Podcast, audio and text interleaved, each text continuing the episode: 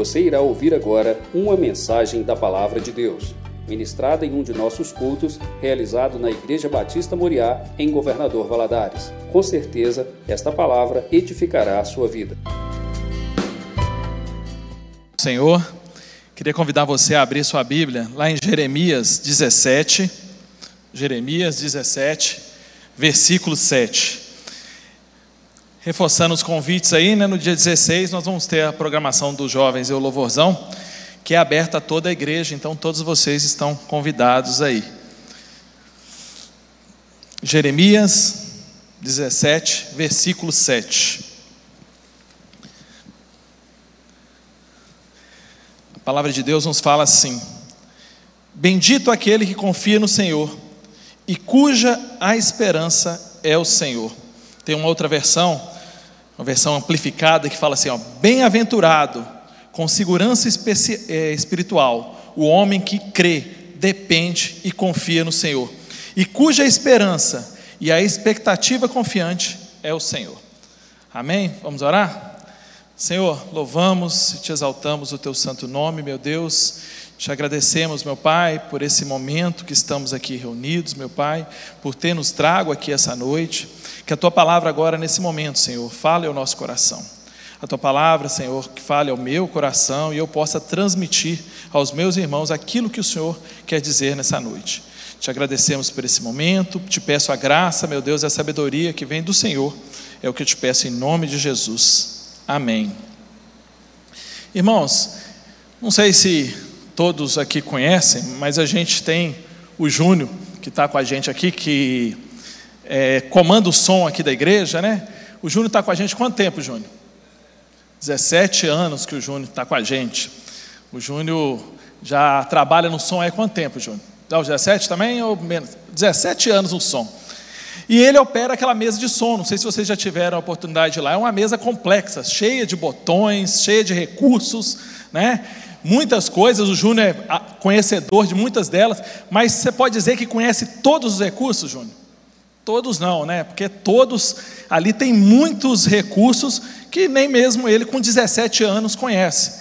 Mas com certeza, o engenheiro que fabricou aquela mesa, o construtor, né, o cara que desenhou aquele projeto, conhece todos os recursos, todos os botões, conhece todas as funcionalidades daquela mesa.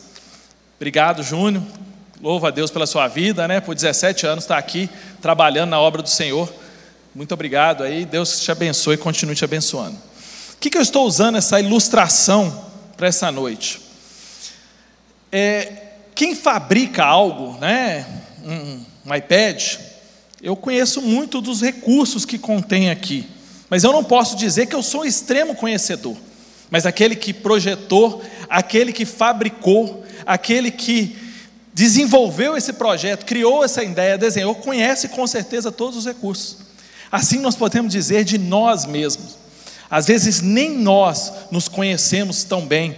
Nós às vezes não conseguimos enxergar as nossas dificuldades, as nossas limitações, mas aquele que nos projetou, aquele que nos desenhou, aquele que nos, é, na sua mente, criou esse projeto, que é o homem, que é o Senhor, conhece, com certeza. Então, quando eu leio esse versículo, que fala assim: Bem-aventurado o homem que crê depende e confia no Senhor é aquele que olha para aquele que é o Criador, aquele que é aquele que, que desenvolveu né, o nosso coração, a nossa mente, conhece a gente muito mais do que nós mesmos, e olho para Ele e falo: Senhor, eu dependo, eu creio e eu confio no Senhor. Essa é uma declaração muito importante que Jeremias deu e que eu quero trazer essa noite. Nós estamos aí nessa semana do Projetando, né, que é uma semana que nós tiramos no final de 2023 para fazer o quê? Para desenharmos, para escrevermos, para colocarmos ali em papéis, no papel, né, aquilo que a gente quer para o ano de 2024.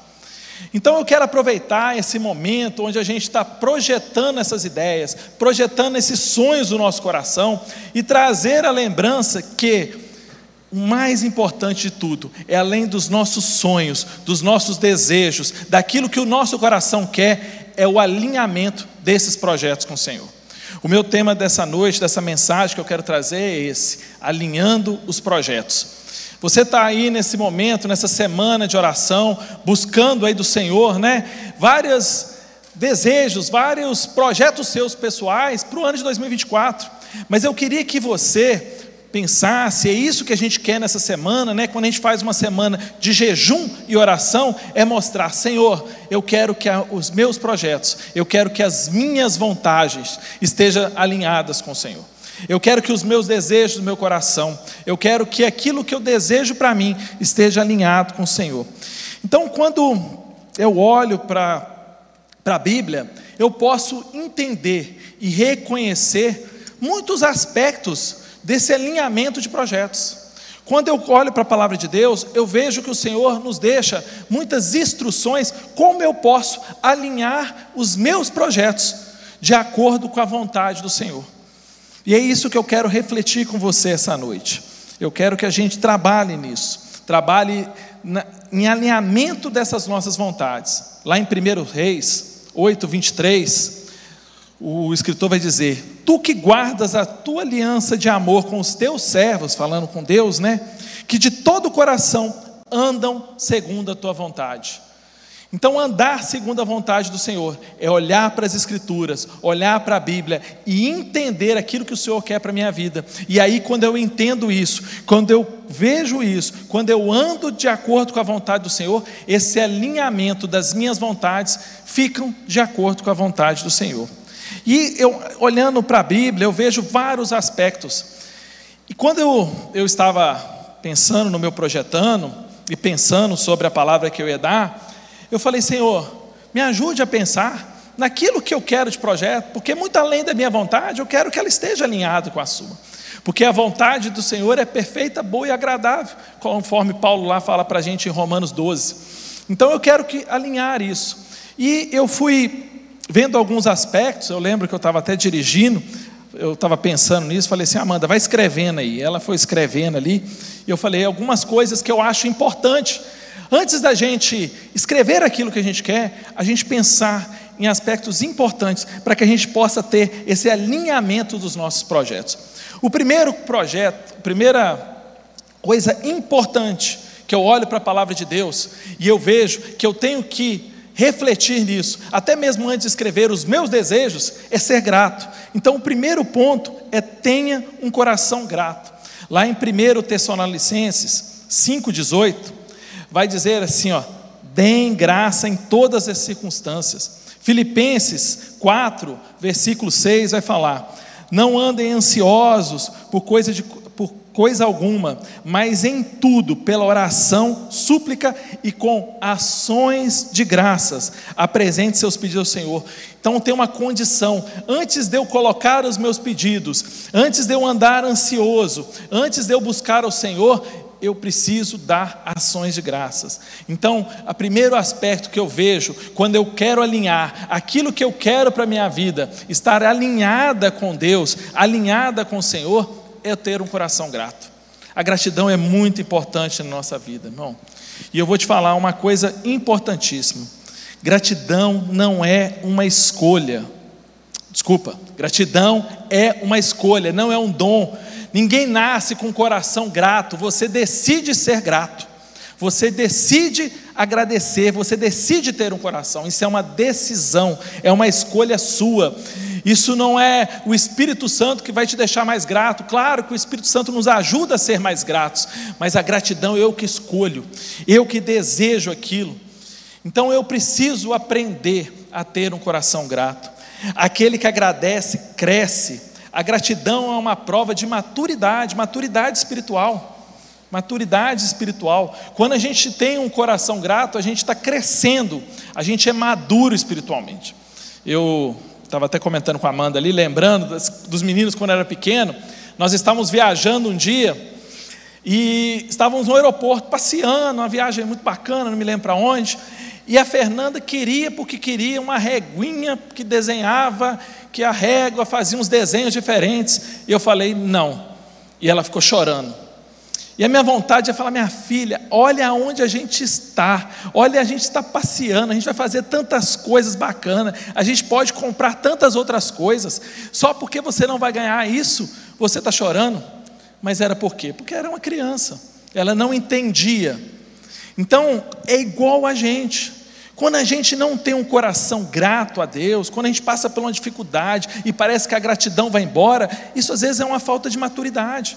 A gente precisa aprender a ser maduro e a gratidão é uma demonstração de maturidade. Maturidade.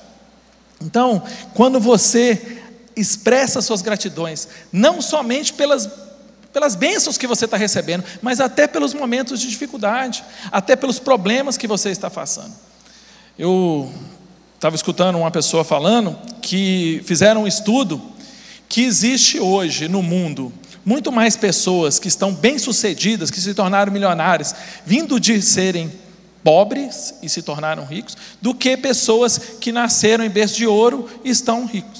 Por que isso? Porque a dificuldade, o problema, ele nos faz o quê? Ele nos faz esforçar, ele nos faz ver uma visão diferente, ele nos faz crescer. Claro que isso eu estou dando um exemplo para, um bem material, né, que é o dinheiro, mas também serve para outras coisas. Às vezes os problemas vai nos ensinar a ser mais paciente, vai nos ensinarmos a ser mais é, gratos pelo Senhor. Então, não ache que nem o problema que você tem vivido é um motivo de ingratidão, que você seja grato a Deus. Uma outra coisa que eu olho para a palavra de Deus e eu preciso entender que é um pré-requisito para que os meus planos estejam alinhados com o Senhor, os meus projetos estejam alinhados com o Senhor, é quando eu tenho um coração perdoador. Meu irmão, se você não escreveu lá no seu projetando, e se você nem lembra de quem você tem que perdoar, mas coloque lá, que você tenha um coração mais perdoador. Porque, por mais que sejamos bons, flexíveis, não, ter, não tenhamos ninguém para perdoar, não tenhamos inimigos, mas no fundo, a gente vai ter sempre alguém que vai pisar no nosso pé, alguém que vai nos atrapalhar, alguém que vai nos causar um problema, ou no trabalho, ou na nossa casa, ou na nossa família, vai falar algo que vai nos desagradar. Quer dizer, perdoar é um, um gesto constante, permanente na nossa vida. Porque sempre as pessoas vão errar com a gente. Porque até nós erramos com eles também. Né? Nós não somos perfeitos, nós erramos muito. Então, se eu quero que a minha vida seja abundante na presença do Senhor, eu preciso aprender a perdoar. O perdão não muda o passado, mas amplia o futuro. Uma frase que eu vi aqui, que eu anotei. Na Bíblia a gente tem a história do, do, da parábola do credor incompassivo, né? aquele homem que recebe um perdão incalculável, mas não consegue perdoar aquele que o devia. Né? Então, isso é um exemplo muito claro da Bíblia. Né? O Senhor nos perdoou, por não, não somos merecedores disso. E às vezes nós ficamos o que? Nós guardamos no nosso coração rancor, guardamos no nosso coração é, é, mágoas, guardamos no nosso coração, às vezes, é, raivas das pessoas, e a gente tem que entender quando eu quero que a minha vida, quando eu quero ser feliz, que eu quero andar, que eu quero crer, confiar no Senhor, eu preciso ter um coração perdoador.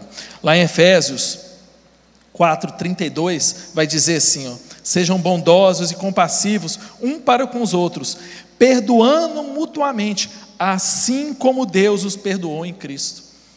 É condicional, o perdão, ele é obrigatório, ele não é uma escolha. Eu preciso entender que eu preciso exercer o perdão. Perdão não é emoção, é uma decisão, uma escolha que fazemos, porque queremos viver livres do fardo do rancor. Escolha perdoar, meu irmão. Quando você quer caminhar, que você quer que o Senhor abençoe você nos seus projetos, você precisa ter um coração perdoador. Terceiro, você precisa entender o maior de todos os mandamentos que Jesus deixou para nós: amar as pessoas. Né? Lá em 1 Coríntios 13, a partir do versículo 4, 1 Coríntios 13, 4, vai dizer assim: o amor é paciente, o amor é bondoso, ele não sente inveja, ele não se vangloria, não se orgulha, não maltrata, não procura os seus próprios interesses, não se ira facilmente, não guarda rancor. O amor não se alegra com a injustiça, mas se alegra com a verdade. Tudo sofre, tudo crê, tudo espera e tudo suporta. Quando você ama, é uma, é uma conjunção de todas as coisas que você pode fazer ao próximo. Quer dizer, você não maltrata, você não sente inveja, você é paciente, você é bondoso, você perdoa. Esse é um amor que a Bíblia quer por nós. Seja, tenha empatia pelas pessoas, coloque no lugar do outro, né?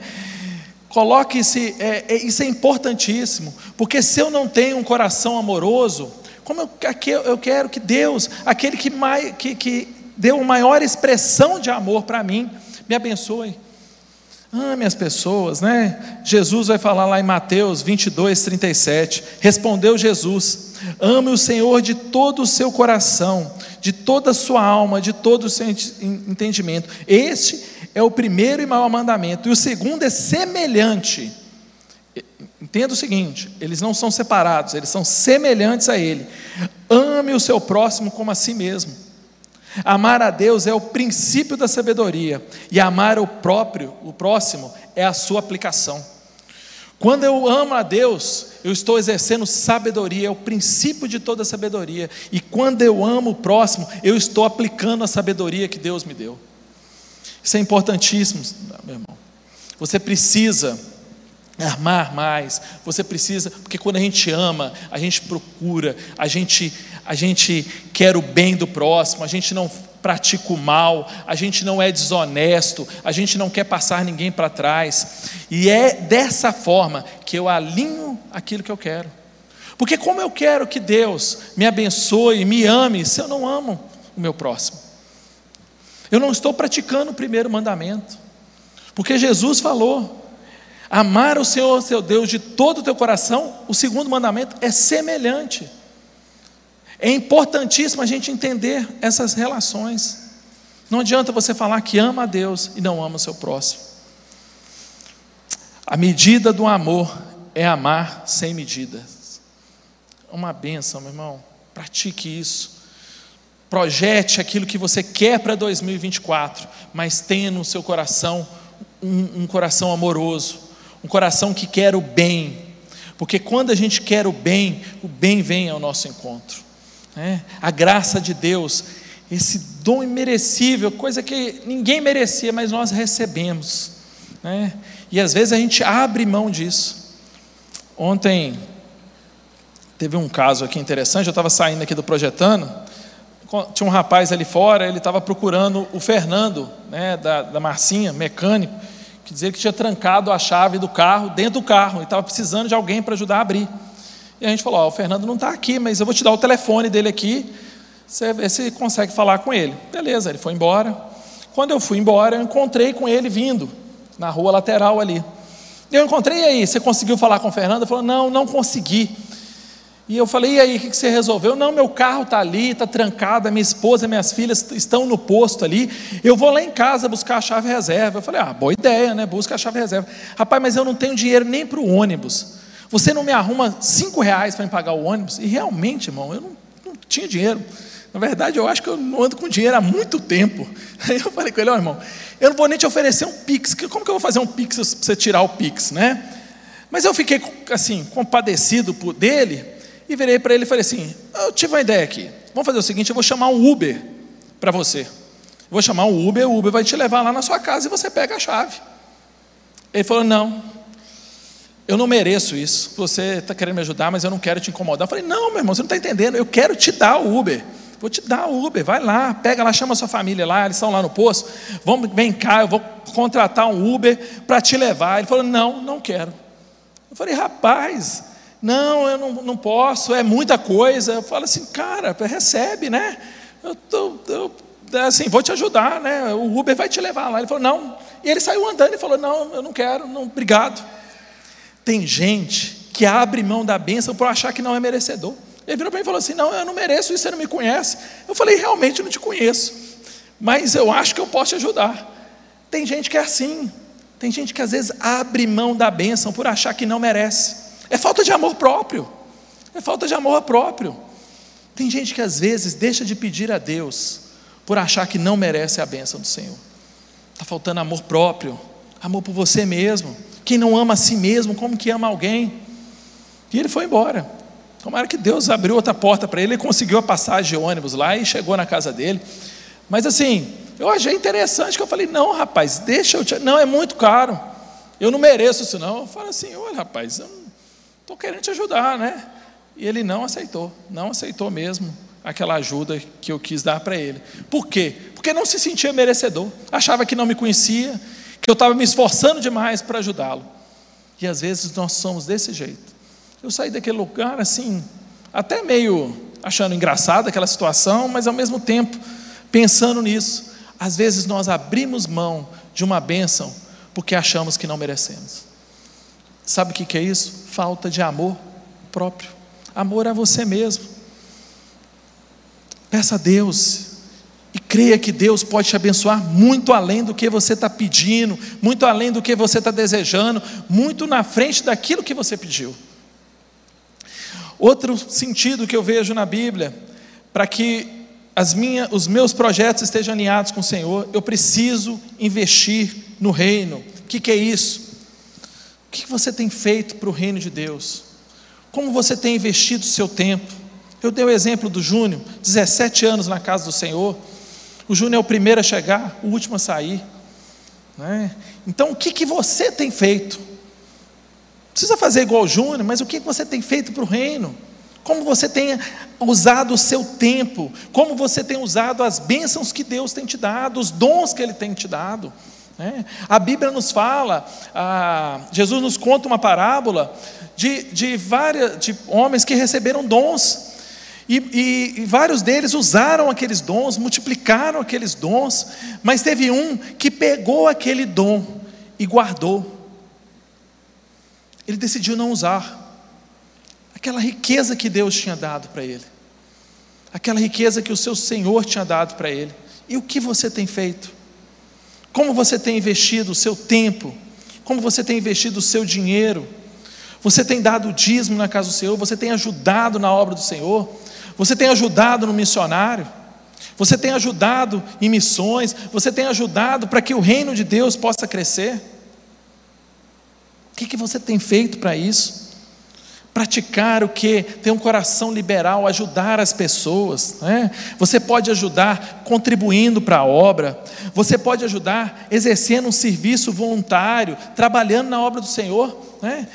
Se você não imagina como aqui na obra de Deus faltam tantas pessoas, se disponha, se disponha. A Bíblia, eu queria que você me falasse um caso na Bíblia de uma pessoa chamada por Deus que estava à toa. Pedro, João e Tiago estavam pescando. Moisés estava no palácio do Faraó. Abraão tinha uma vida tranquila, vivia na casa de seu pai, tranquilo, ali trabalhando, tinha uma prosperidade à sua volta, mas ele abriu mão daquilo para servir ao Senhor. Isso também é abrir mão daquilo que você tem. O que, que você tem feito para o serviço do Senhor? O que, que você tem feito para espalhar o Evangelho, como Jesus nos disse, e de pregar o Evangelho. Você tem sido referência para as pessoas, você tem compartilhado o Evangelho, você tem ajudado a discipular as pessoas, ou você tem sido uma má influência de discípulo. Como que eu posso querer os meus projetos se eu não pratico aquilo que Jesus me pediu? Como você tem apoiado os necessitados, né? ajudado, a gente tem projetos sociais na cidade, a missão vida, né? A gente viu o bazar que vai ter. Você predispõe a vir ajudar, traga aquilo que tem na sua casa. E viver uma vida piedosa. O que é viver uma vida piedosa? É quando eu vivo em função das outras pessoas, quando eu não deixo que a minha, é, é a, a, a, às vezes, a minha falta de testemunho atrapalhe alguém. A gente tem falado muito isso com os jovens. Cuidado, jovem, como você tem andado, porque a sua vida pode estar impactando a vida de outras pessoas. Não é somente aquilo que você acha que é certo, que é errado, é aquilo que você tem feito que tem atrapalhado a vida do outro.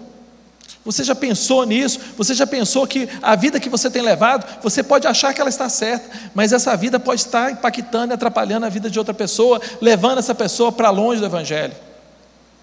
Invista no reino, meu irmão. Invista no reino. E por último, busque a santificação, né? Buscar, lá em Hebreus 12, versículo 14 Esforce para viver em paz com todos e para serem santos, porque sem santidade ninguém verá o Senhor. Santificação precisa ser um processo contínuo, quando os crentes buscam a viver de modo que Deus determinou, de acordo com o que Deus nos disse. Você tem envolvido nesse processo? Você tem buscado esse processo? Isso tudo é pré-requisito para que os seus projetos estejam alinhados ao Senhor. Lá em Mateus 6, 33, Jesus vai dizer: Buscai, pois, em primeiro lugar o reino de Deus e a sua justiça, e todas essas coisas vos serão acrescentadas. Portanto, não, fiqueis, não vos fiqueis inquieto com o dia de amanhã, pois amanhã trará os seus próprios cuidados. Basta cada dia o seu próprio mal. Buscai, em primeiro lugar, o reino de Deus e a sua justiça, e o restante será acrescentado. O pastor falou nesse versículo no primeiro dia. Busque em primeiro lugar o reino de Deus. E eu dei algumas ideias. Tenha um coração grato. Ame perdoe, invista o seu tempo no reino de Deus, aquilo que Deus tem te dado, busque a santificação. Isso é buscar, em primeiro lugar, o reino de Deus. E todos os seus projetos serão acrescentados pelo Senhor. Às vezes aquilo que você escreveu, Ele não vai te dar daquele jeito, mas eu te garanto que o que Deus vai te abençoar vai ser muito além daquilo que você tem esperado. Determinar os projetos pessoais alinhados com os propósitos de Deus envolve buscar a orientação divina, alinhar os seus objetivos com os princípios bíblicos e permanecer sensível à direção do Espírito Santo. Busque o Senhor em primeiro lugar e os seus projetos pessoais Ele vai abençoar em nome de Jesus. Isso é pela fé. Esse é o tema da nossa semana, né? Pela fé. A fé, ela também vem de uma variante de obediência. Você precisa acreditar e obedecer ao Senhor. E aí sim, Ele vai abençoar todos os seus projetos pessoais, em nome de Jesus. Eu oro a Deus que aquilo que você tem pedido, Deus te dê muito além daquilo que você tem pedido, que você tem sonhado, que você tem imaginado. Mas eu também oro a Deus para que você tenha uma vida de buscar ao Senhor buscar os princípios dele, caminhar segundo a sua palavra. Porque aí, meu irmão, você vai ser muito mais bem abençoado. Porque até no momento que o seu projeto, aquilo, o seu sonho, Deus não te der, você vai entender que Ele está te ensinando algo, que Ele está fazendo você crescer. Você vai ser mais maduro espiritualmente para reconhecer Ele em todos os seus caminhos. Volta ao versículo inicial. Bem-aventurado o homem que crê, depende e confia no Senhor, e cuja esperança e a expectativa confiante, quer dizer, é mais do que ser confiante, é ter uma expectativa confiante, é o Senhor. Seja feliz, é isso que Deus quer para o seu projeto. Mas creia, dependa e confie do Senhor, em nome de Jesus. Amém? Vamos orar? Senhor nosso Deus, Senhor, como é clara a tua palavra, meu Deus. Como na Bíblia, Senhor, encontramos formas tão claras de aprendermos a caminhar de acordo com aquilo que o Senhor quer para nós. Só basta nos ter uma decisão, basta nos crer, confiarmos, dependermos do Senhor.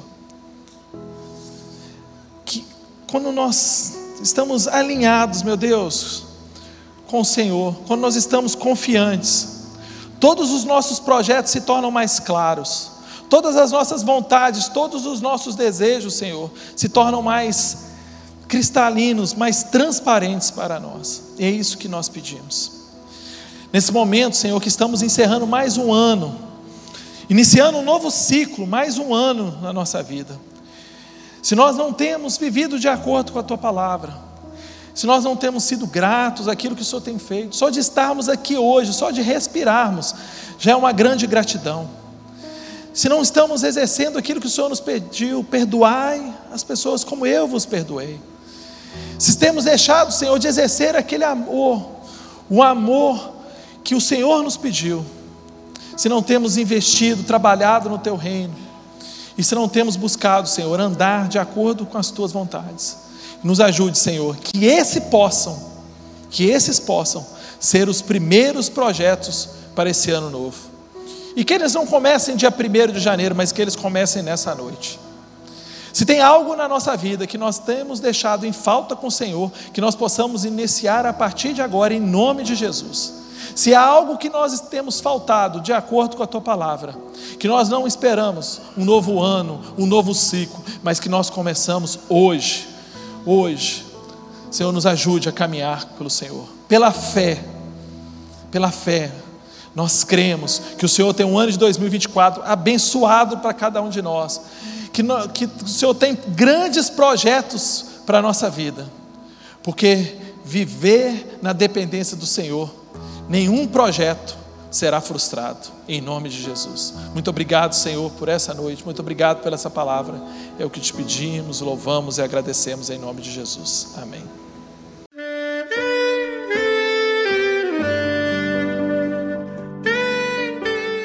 Querido amigo, Deus se interessa por você.